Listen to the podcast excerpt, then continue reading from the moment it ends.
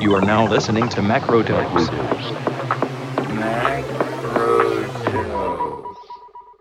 Hello, and welcome to Macrodose, a podcast hosted by me, James Meadway, that brings you your weekly fix of everything economics in a quick 15 minute roundup.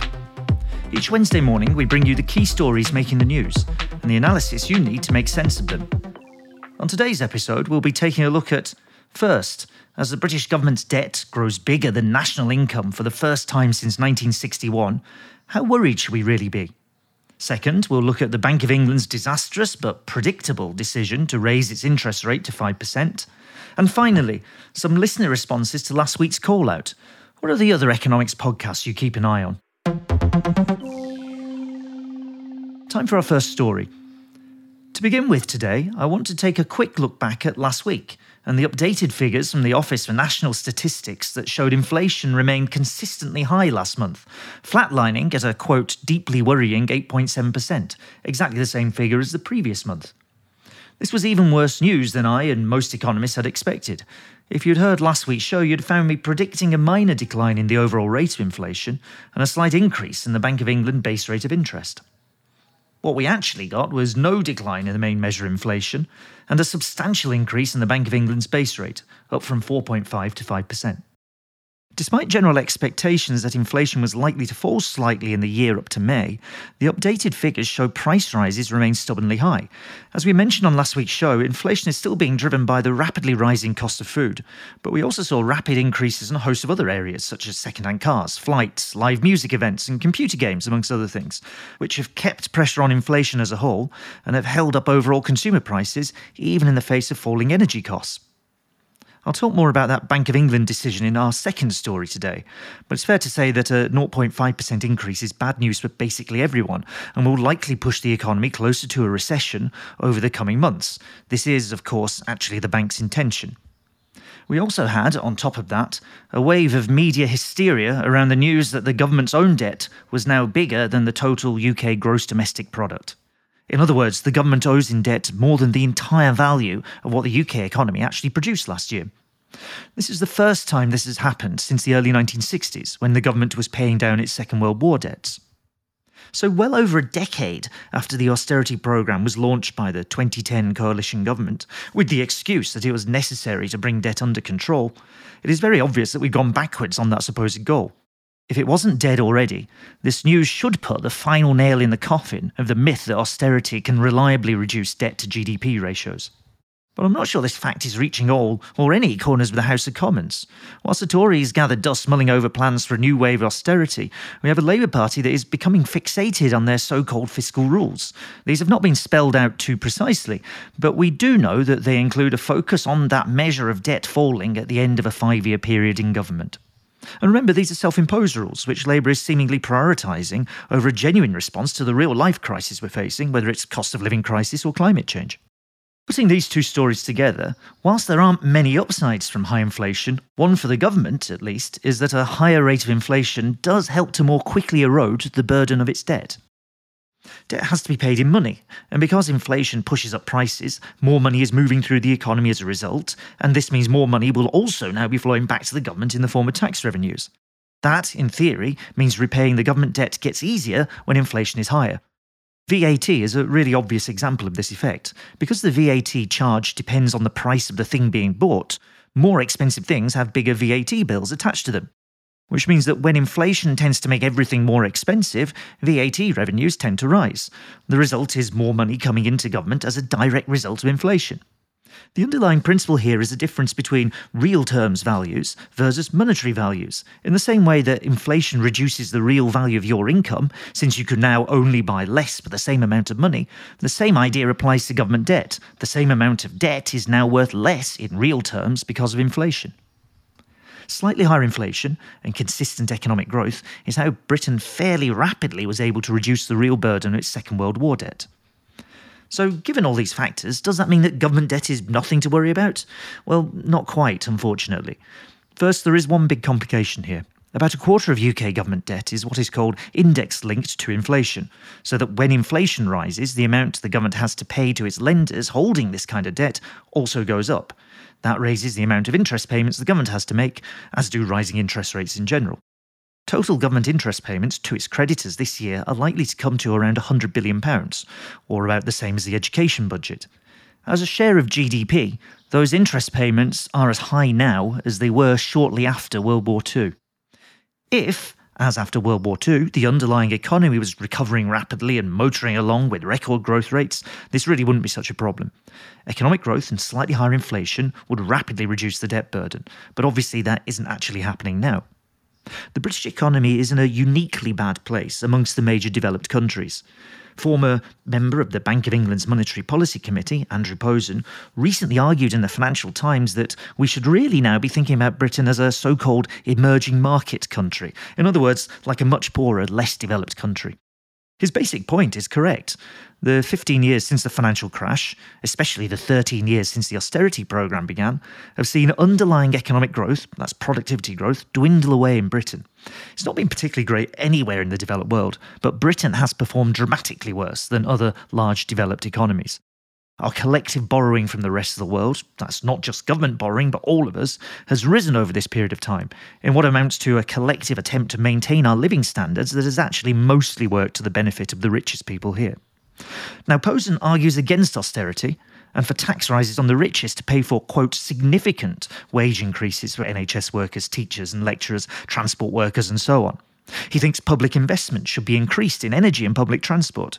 He thinks the benefit system is too, quote, mean and creates, quote, perverse disincentives to work.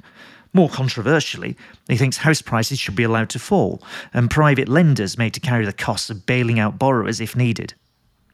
This is what he thinks a stabilisation programme for an emerging market economy might look like, and he's basically right. In theory, looking to redistribute money to the wider population using tax rises on the rich and rebuilding those essential systems are all good ways to set a floor to future economic collapse. Unlike most emerging market economies, Britain is actually a rich country. Its greatest remaining strength, really, is that we are able to tax the wealthy here properly if we decided to actually do that. But what should frighten all of us, however, is something Posen highlights, which is the, quote, political impossibility of such a programme here in Britain today. This is worse than just the Tories, who rarely contemplate raising taxes to make the wealthy pay a fair share. It's about the whole set of established economic institutions we have, from the Treasury to the Institute of Fiscal Studies, that given the sets of problems we face, won't consider taxing wealth, but will instead offer endless cycles of panic about debt and lurches back towards demands for an implementation of austerity. And again, we have a current Labour leadership which seems to buckle under those pressures even before it's anywhere near being actually in power. All of this together points to a deep, systemic failure of the kind we've not seen in this country in very different circumstances since the 1970s, or further back, the 1930s. The problem here isn't so much that the debt has grown too big, it's that the economy it sits on is too weak, and that weakness is best seen in low household incomes and obscene levels of inequality, both of which government could be addressing directly. It's not just that the immediate problems are hard, is that we don't have institutions collectively capable of addressing them properly. What it points to is the need for an anti systemic thinking and an anti systemic movement, one that can cut through the failures of the mainstream. Right, on to our second story of the week. And as promised, I want to return briefly to interest rates and the decision of the Bank of England to hike its base rate to 5%, up a whopping 0.5% from its previous level. We covered the bank's logic behind this process on last week's show, but it was helpfully reiterated by the government advisor Karen Ward on the BBC's Today programme last week. Interest rate rises are supposed to induce a recession, which in turn leaves workers frightened of unemployment and so less likely to demand a pay increase. This is the logic of what's happening here, and I've spelt it out for you, and now you have a government advisor doing the same thing. Bank of England Governor Andrew Bailey spelled out the same thinking in his own BBC interview just after the bank's Monetary Policy Committee took its decision on those interest rates. The bank, he claimed, are particularly concerned about wages rising rapidly, forcing companies to then put up prices in the dreaded so called wage price spiral. But even looking at the Bank of England's own report of inflation, published alongside the announcement to explain its decision, it's clear that this isn't actually what's happening here.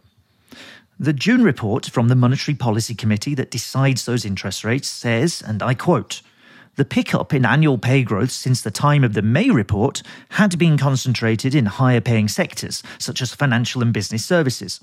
Pay growth in lower paid sectors, like wholesaling, retailing, hotels, and restaurants, had been broadly flat. In other words, they're admitting here that there isn't really a wage price spiral, except perhaps in those higher paying sectors like financial services. And why are financial services doing so well? Well, because interest rates are rising, driving up returns to financial products, which in turn lifts bankers' bonuses. It's not so much a wage price spiral as an interest rate bankers' bonus spiral. For everyone else, pay has been, I quote, broadly flat. It's no wonder, given this, that the Monetary Policy Committee's decision to raise interest rates was not unanimous. There are nine members of this committee, including the Governor of the Bank of England and four Bank of England senior staff, plus four independent experts. Two of those independent experts, Swati Dhingra and Silvana Tenreyro, voted to pause the hikes, and over the last 18 months or so, both have consistently voted against the rest of the committee on the need for hikes. They have offered two reasons for this. First, that interest rate rises take a long time to feed through, which is basically correct. Unless the raise is really dramatic, it takes a bit of time for everyone to adjust their behaviour to a smaller rise, eventually borrowing and spending less. Second, they think that inflation is going to ease off anyway over the next few months, which I also think is broadly right. The British Retail Consortium's figures for shop prices, out on Tuesday this week, show that shop price inflation overall is coming down, and that for some essentials like milk and eggs, prices are even falling. The world price of wheat, for example, is down on what it was 12 months ago, and this should eventually feed into domestic prices in the UK. What should concern us is that even if the huge price increases from last year aren't repeated, the road ahead is going to be extremely rocky. We've already covered on the show how a strong El Nino event in the Pacific Ocean this year is set to disrupt harvests around the globe, provoking shortages and pushing up prices. But climate change in general is having this effect. As climate campaigner Leo Barasi pointed out in an excellent Twitter thread, the prices of staples, including sugar and rice, are now soaring again because of floods in India and drought across the Mediterranean, respectively. These sorts of extreme weather effects aren't going to go away. As climate change worsens, they will become more pronounced. Again, as I said in last week's show, there's no interest rate rise in Britain that will change the price of wheat after wildfires in Canada or avocados after droughts in Central and South America. It's time to expand our understanding of inflation as a global phenomenon and begin to think beyond interest rates as a simple fix all for rising prices. In a warming world of harsher living conditions, we don't need a cruel and ultimately fruitless efforts to push our economies into a recession. Let's all hope that this is the last we see of interest rate rises, though unfortunately, I strongly suspect that it won't be. And finally, a quick note to close today's show.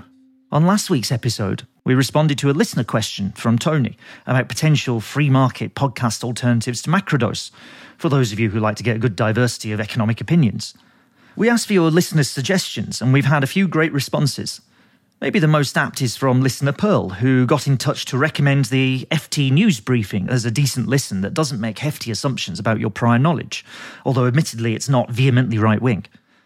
Pearl also chucked in another new podcast from the FT, Unhedged, which launched just a few weeks ago, promising, and I'm quoting from their blurb on this, that each sharp and punchy 15 minute episode will offer a global outlook, industry insights, and a witty and unique take on the latest markets and finance news. An economics podcast offering sharp and punchy insights in handy 15 minute weekly episodes. It'll never catch on. As always, thanks everyone for writing in. We're still looking for many more listener questions, so if you've got a burning ask around inflation, interest rates, growth, degrowth, or anything else, please do get in touch. We're at patreon.com slash macrodose, on Spotify, and as always, you can also contact us using the link in the show notes. Thank you for listening to today's show. Macrodose is a Planet B production. If you enjoyed the show and you'd recommend it to friends, please consider leaving us a rating and review wherever you get your podcasts. You can find all our episodes, including our bonus interview content, on our Patreon at patreon.com slash macrodose.